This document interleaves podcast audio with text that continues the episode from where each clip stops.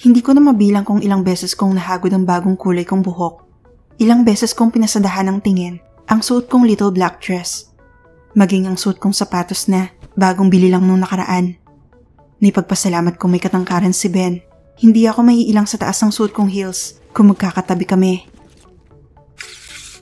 Nang masilip siyang palabas ng munti niyang gate, ay huling pinagtuunan ko ng pansin ang labing inaplay ng kulay pink na lipstick. Manipis na pulbo lang ang nilagay ko sa muka at bahagyang kinuskos ang tuwid na buhok. Pinalis ko ang munting nerbiyos sa unang beses naming paglabas. May naging nobyo na ako noon, ngunit panandalian lang, hindi seryoso. Iba to, base sa bahagyang kaba at konting pag-aalala sapagkat may konting kalam ng tiyan akong nadarama na kaya ko namang imaniobra. Hinihiling kong sana makisama ang pagkakataon. Ilang buwan na akong hindi nakakatikim ng tao o aswang. Isang desisyong pinili ko. Pinili ko upang hindi mahirapang makipag-usap kay Ben. Nang kumatok siya sa pinto, ay dali-dali na akong bumaba Ang mumunting kaba ko ay napalis nang haguri ng lalaking nakangiti ng matamis ang aking kabuuan. Hindi siya nagsalita ngunit binigyan ako ng halik sa pisngi bago inabot ang isang pasong orchidyas. Natawa kami pareho, nangaputin ko iyon. Hindi ko na mabilang kung ilang paso ng halamang may bulaklak ang binigay ni Ben. Ilang beses ko mang sabihin na masasayang lang, hindi siya nadadala magbigay. Hindi naman daw talaga nasasayang sapagkat Nalalaman siya naman ni Ginger. Ginawa niya ako ng isang pasimanong lagayan ng mga halaman sa isang gilid ng aking bakuran. Matapos pagsawain ng mata sa ilang bulaklak na naroon, pinatong ko na sa lagayan na agad namang nakaagaw sa pansin ni Ginger. Pinanood namin siyang pasimpleng nag-unat-unat mula sa pagkakahiga sa paborito niyang sofa. Ngunit sa halaman na nakatingin. Tara. Wika niya na kinalipat ang aking mata sa kanya Hinalikan niya ako muli sa pisngi. Bago saglit tinapunan ng tingin si Ginger na sa amin naman nakatingin. Napangiti ako na magpaalam siya sa pusang alaga ko. Malaking bagay iyon sa akin. Hindi niya tinuturing na hayop madalas si Ginger. Kinakausap niya ito. At madalas ay karga. Walang hard feelings kahit ginawa ng alaga kong salad bar ang mga halaman niya.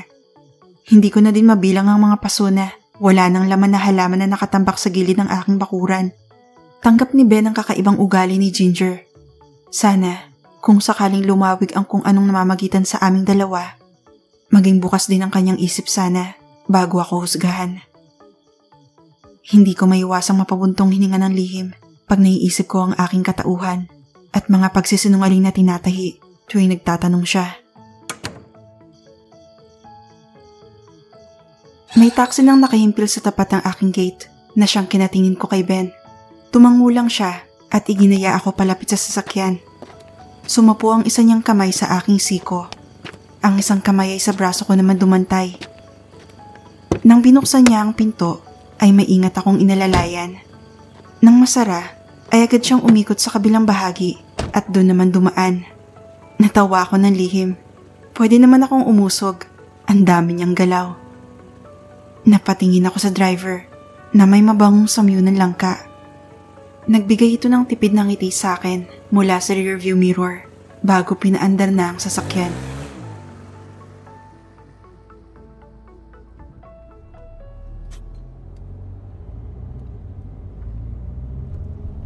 Pinigil kong pagmastan si Ben nang gagapin niya ang aking isang kamay at mabilis na hinalikan.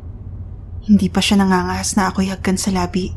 Baka tinatansya pa niya ang tamang sandali sa daan niya tinuon ng mata. Pigil ang kahit anong emosyon sa isiping mahalata niyang hindi ako komportable. Pumikit ako saglit. Isang simpleng paghamig sa sarili. Umikot na kasi ang samyo ng dalawang lalaking kasama ko sa loob ng kulob na taxi. Lumunok ako ng palihim nang bumuntong hininga si Ben. Bahagyang sumampal sa akin ang amoy gatas niyang hininga. Para bang hindi pa sapat iyon upang parusahan ako Tumining sa aking direksyon ang matamis na samyo ng sariwang sugat na nanggagaling sa nakabendang braso ng driver. Napakabango ng halimuyak ng natutuyong dugo. Sariwang sugat na may bahagyang matapang na alkohol. Umapaw ang laway sa loob ng nakapinit kong labi. Pasimple akong lumunok. Sana nagustuhan mo yung napili kong lugar na kakainan natin. Ani Ben maya-maya. Tumango ako. Bahagyang lumingon sa kanya at binigyan siya ng tipid ng ngiti. Nangituon ni Ben ang mata sa daan. Muling napatingin ako sa braso ng driver na nakabenda bago pumikit muli. Kailangan ko ng distraksyon. Bahagi akong hinatak ang braso ni Ben at hinilig ang ulo sa balikat niya. Timtim akong nagdasal na sana hindi malayo ang aming pupuntahan. Nagugutom ako at tila tinutokso ako ng pagkakataon sapagkat kinikiliti ang tungki ng aking ilong ng mabangong sugat na aking naaamoy.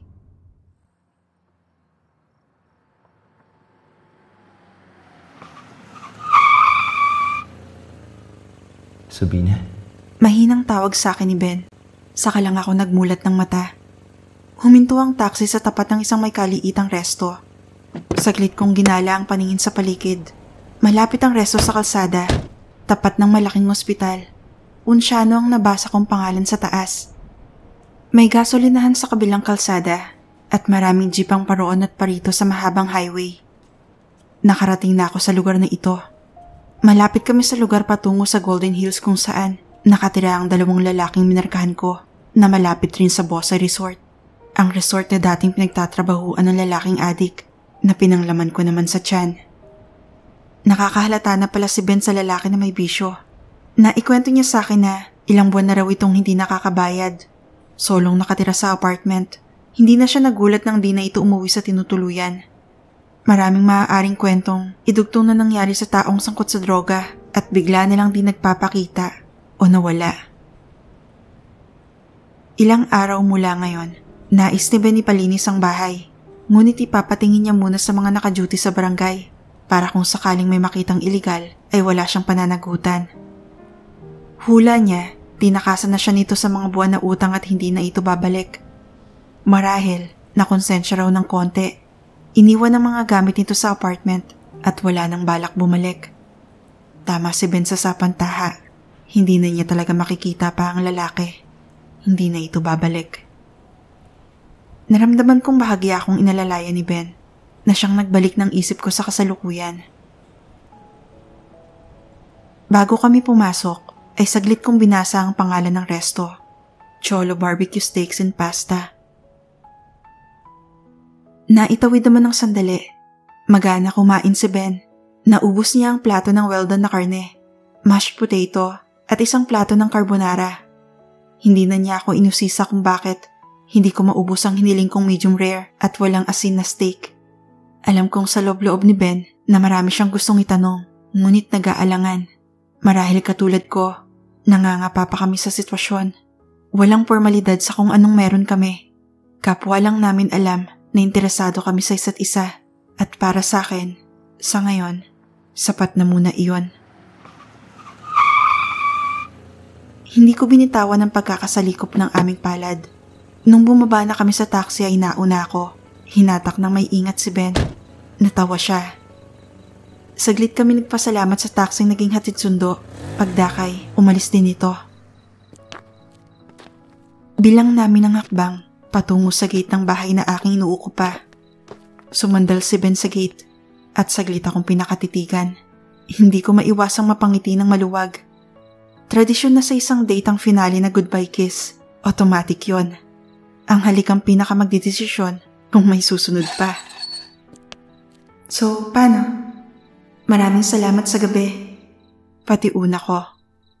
Ngumuso si Ben na kinatawa ko. Ano yan? Natatawang tanong ko. Eh, di ba may kiss? Date to. Halikan mo na ako. Para mapagpasyahan ko kung sasagutin kita o hindi. Nakatawa niya ring sagot. Saglit kong pinahinga ang pangang nangalay sa presadong pagkakangiti. Halikan mo ako, Ben. Utos ko. Naramdaman kong bahagya niya akong hinapit. Saglit pinakatitigan ng aking mga mata bago tinawid ang distansya ng aming mga labi. Hindi ito ang una kong halik. Ngunit ito ang pinakamalambot, mapagmahal, at matamis na halik na aking natikman. Sinapuko ang kanyang panga. Hinatak pa lalo siya. Gumapang ang isa kong kamay sa kanyang batok. Wala na akong pakialam sa paligid. Nalulunod ang puso ko sa nag-uumapaw na ligayang hatid ng mga labi ni Ben. Nakakamarihuyo. Parang ayoko nang tumigil. Ngunit naramdaman ko ang pagkapos ng kanyang hininga na kinaalerto ko. Marahas siyang sumagap ng hangin na maghiwalay ang aming mga bibig. Hindi ko maiwasang mapangiti. Namumula ang bawat pisngi ni Ben. Damay ang tenga.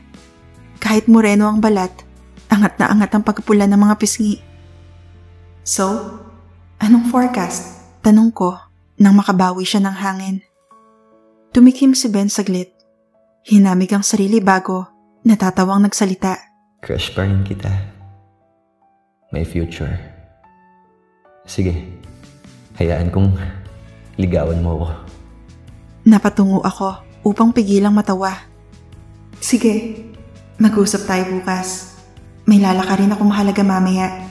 Pero bukas mag-usap tayo. Tungkol sa future na sinasabi mo, nakangiting sakay ko. Hindi ako bibigay agad sa'yo. Kahit maganda ka. Mahirap akong ligawan. Natatawang wika ni Ben habang lumalakad palayo sa akin. Bago siya pumasok sa pinto, ay nag-flying kiss pa ang gwapong mokong.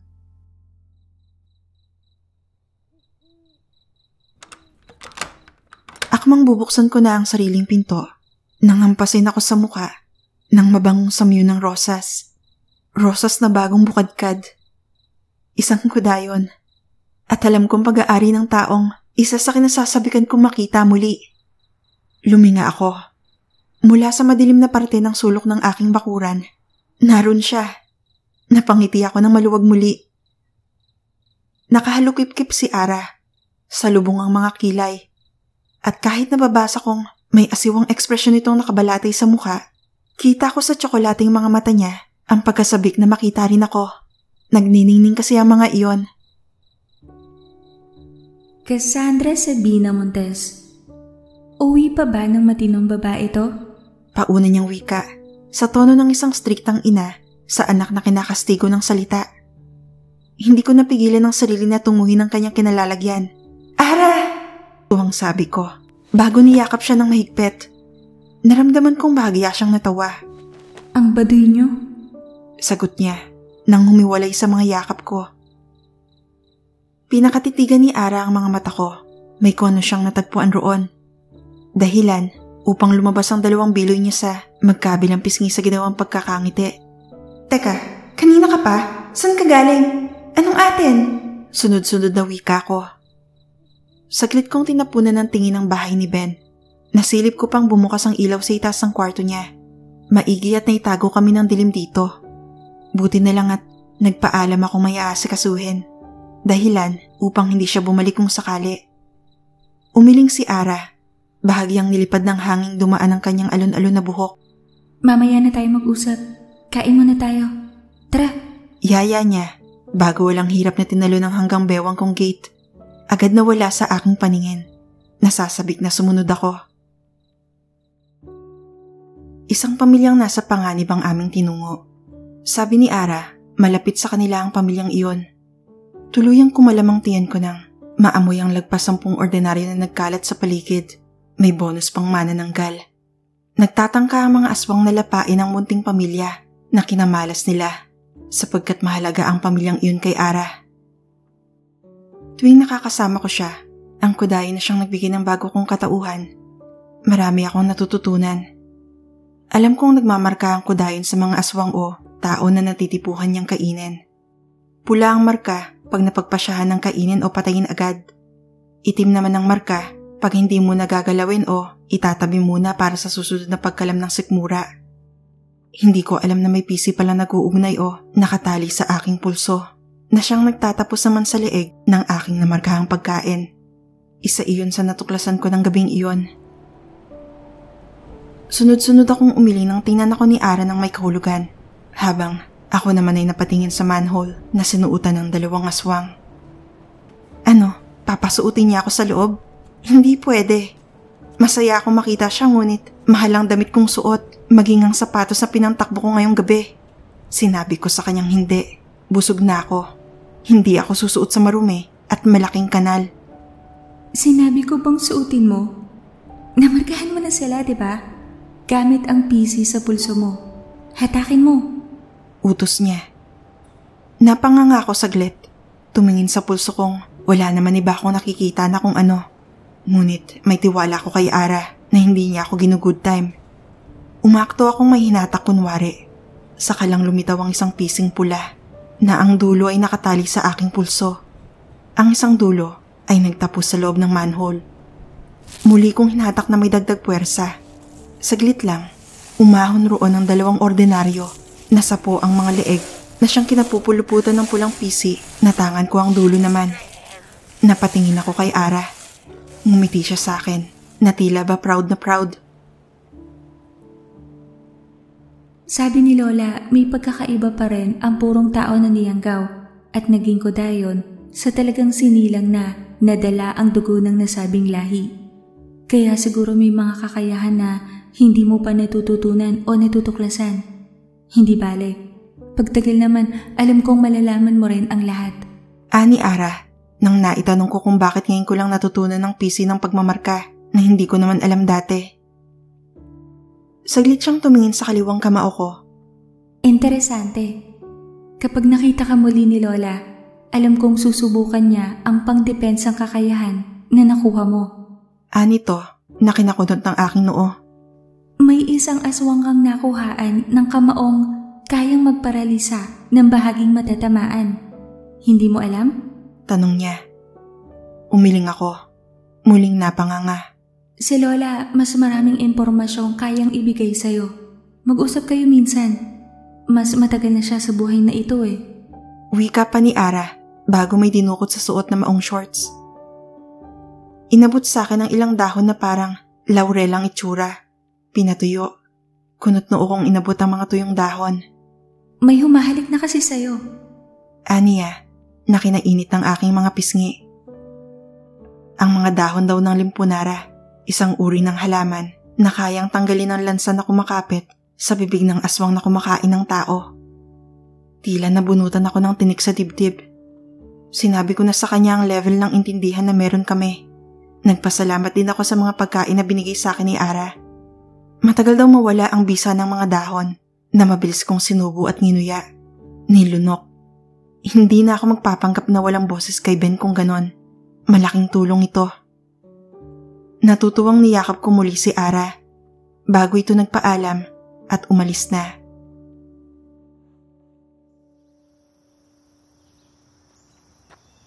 Sinalubong ako ni Ben isang umaga.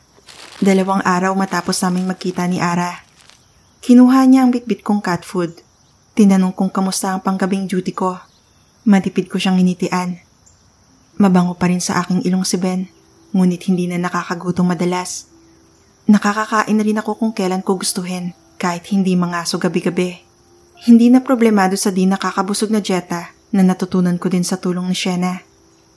Lahat iyon ay dahil may isang bahay na inupahan si Lola Caridad na siyang nilalagyan ko ngayon ng mga imbak na pagkain. Isang ligtas na lugar kung saan maaari kaming magpabalik-balik pag hindi kumbinyente ang pangangaso, lalo sa estado ng sitwasyon ko ngayon. Ang alam ni Ben, pumapasok ako sa trabaho tuwing gabi. Hindi naman siya mausisa ngunit minsan nabiro niya akong hindi ko raw suit lagi ang ID ko sa trabaho na siyang trademark ng mga call center na empleyado. Sinabi ko na lang na lagi akong nawawala ng ID lace kaya agad kong tinatago sa dalang shoulder bag ang suit na ID. Mukhang kailangan ko ng mameke ng ID pagtagal. Humalik sa aking labis si Ben bago ako pumasok sa gate. Magsasalita sana ako nang nanginig ang aking telepono sa bulsa. Agad kong sinipat ang mensahe. Si Shena, galing sa bahay imbakan. May dala raw siyang bangkay ng mga ordinaryo Napreserba na rin. Happy eating daw. Napangiti ako ng matamis. Mukhang magandang balita ang laman ng mensahe mo. ah. Bati niya. Oo, isang kaibigan na may balitang maganda. Sagot ko. Day off mo pala ngayong araw. Anong gagawin mo? Tanong niya nang makapasok kami sa loob ng bahay. Agad sumalubong si Ginger at binati ako sa paraan ng pagkaskas ng katawan sa aking binte.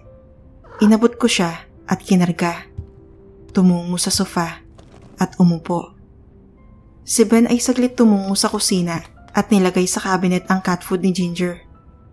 Tinanong niya ako kung gusto kong kumain, ngunit umiling ako. Saglit nilamutak ang mukha ng pusang walang magawa dahil hawak ko. Tumabi sa akin si Ben. Lumipat si Ginger sa kandungan niya. Matalim akong pinagmasdan ni Ginger. Ayaw na ayaw niyang ginagawa kong do ang matataba niyang pisngi. Matulog ka ngayon sa bahay. Gusto ko magkulong lang tayo dito hanggang bukas. Anunsyo ko. Napatingin sa akin si Ben. Bumuka ang labi niya. Ngunit walang sinabing anuman. Kung ayaw mo, okay lang. Bawi ko. Hinamig niya ang sarili. Hindi ah. Gusto ko. Akala ko kasi papangatawanan natin yung kanta na freestyle. Nakatawa niyang sagot. Nasa tamang edad na tayo. Wala kang nakikitang mali. Wika ko. Bago inangkin ang kanyang matamis na labi. Umorder kami ng pagkain. Nagkwentuhan. Nag-movie marathon. Nagsalo sa ilang mahabang sandali ng matatamis na halik. Pinapakiramdaman ko lang. Ingat na ingat si Ben at hinangaan ko siya lalo doon. Saglit siyang lumabas at kumuha ng damit pamalit. Nang sumapit ang gabi, nauna na ako sa itaas at hinintay na lang siyang umakyat. Abala ko sa paglalaro ng cellphone nang bumukas ang pinto. Amoy ko ang samyo ng mabangong sabon at aftershave na ginamit niya. Pinigil ko mapapikit. Sabihin na. Patabi ah. Mahinang wika ni Ben nang lumapit sa kamang aking kinaupuan. Sige, tipid kong sagot. Ramdam ko ang paglundo ng bahagi ng kamang kanyang tinungo. Pinigil kong magsalita. May kung ano sa akin na tila nananabik na hindi ko malaman. Tumingin siya sa kumot na nakatabo ng kalahati sa aking mga hita. Pakumot na din. Pwede ba? Nakangiti niyang tanong muli. Tumango ako. Hindi inaalis ang mata sa hawak na cellphone. Bahagyang umusog nang iangat na niya ang mga paa. Dumausdos ako at inayos ang unan. Hawak pa rin ang cell. Kunwari ay abala sa paglalaro kahit kanina pa iyon. Nakuha ni Ben ang atensyon ko. Pinigil ko mapabuntong hininga nang makaskas sa aking braso ang braso niya. Mainit. Kunot noo akong napalingon sa kanya. May sinat ka? Tanong ko. Wala. A- ata. Bakit? Hindi sigurado nitong sagot. Mainit ka, sagot ko. Tumingin sa kisame. Saglit akong tumayo at pinatay ang ilaw. Maging ang bintana ay sinara ko na rin. Kumalat ang dilim. Rinig ko ang pagkabog ng kanyang dibdib. Napangiti ako. Hindi niya inalis ang mata sa kisaming hindi na naaaninag pa. Humiga ako. Ramdam ko ang init na sumisingaw sa kanyang mabangong balat. Masarap sa ilong. Tinakip ko ang kumot sa buong katawan. Tumagilid at humarap sa kanya. Sa kisame pa rin nakatuon ang mukha ni Ben nang magsalita ito. Sabi nila, pag may gusto kang gawin, pero nagdadalawang isip ka, kumanta lang daw ng bahay kubo para mawala sa isip mo yung gustong gawin. Para maaliw. Anito, nakinangiti ko. Bakit? Ano ba yung gusto mong gawin? Tanong ko. Saglit siyang tumikim bago tumagilid rin at humarap sa akin. Napapikit ako nang tuwirang malanghap ang amoy gatas niyang hininga na bumuga sa aking mukha nang siya ay magsalita. Gusto ko itang yakapin. Kaso baka magalit ka kaya kakanta na lang ako. Bahay, kubo, kahit Hindi ko na pinatapos ang kanta. Inangkin ko na ang labi ng lalaking muling nagbigay sa akin ng dahilan upang magtiwala, upang muling magsimula. Akala ko, magiging mahirap na ang paksang pakikipagtalik sa akin pagdating ng panahon. Hindi ko'y kakailang, lalaki ang madalas kong biktimahin at paborito ko ang lulong sa bawal na gamot ilaman sa tiyan dahil sa personal na dahilan. Dahil may parte pa rin sa akin na gusto pa rin ipagpatuloy ang pagkante at nakikita ko ang pagkakataon na iyon sa mga lalaking may halong samyong asupri ang dugo. Patay na ang taong nagbigay sa akin ng trauma, ng mga karanasan na hindi ko na halos naiisip pa. Ngunit, nagbigay ng malaking pilat ang traumang iyon sa aking pagkatao. Mga alaalang bagamat hindi na sumasagi sa aking isipan, hindi na mawawala kailanman. Hindi ko akalain na madali lang buburahin ni Ben ang lahat ng alilangan ko at pangamba. Siguro nga, bukod sa panahon, ang pag-ibig ang isa sa mga gumagamot ng pusong akala ko ay tuluyan na nagsara. Lumalim ang matamis na halik. Ngunit wala akong pagmamadaling nararamdaman. Malambot ang labi ni Ben. Bawat hagod ng mga kamay sa aking likod ay may pagmamahal, may ingat. Binabalik niya na may pagsuyo ang bawat tudyo ng aking mga labi. Purong pagmamahal. May init. Init na nakakahumaling. Init na nagbibigay ng seguridad na hindi na ako masasaktan pa. Hindi siya tumutol ng kinabig ko siya. Pumaibabaw ako. Saglit pinutol ang halik. Pinagmasdan ko siya sa dilim habang dalawang kamay na sinasapo ang kanyang buong muka. Pumikit siya. Inalalayan ang bawat hita ko upang hindi mawala ng panimbang. Pinakiramdaman ko ang sarili. Kaya ko na ba talaga? Sabina, mahal kita. Mga salitang tuluyang bumuwag sa natitirang barikada ko sa sarili. Tuluyang binaba ko ang bantay. Mahal din kita, sagot ko na kinangiti ni Ben ang matamis. Muli akong nahawa. Inabot ko ang labi na naghihintay. Lumalim ang halik muli at nagpadianod kami.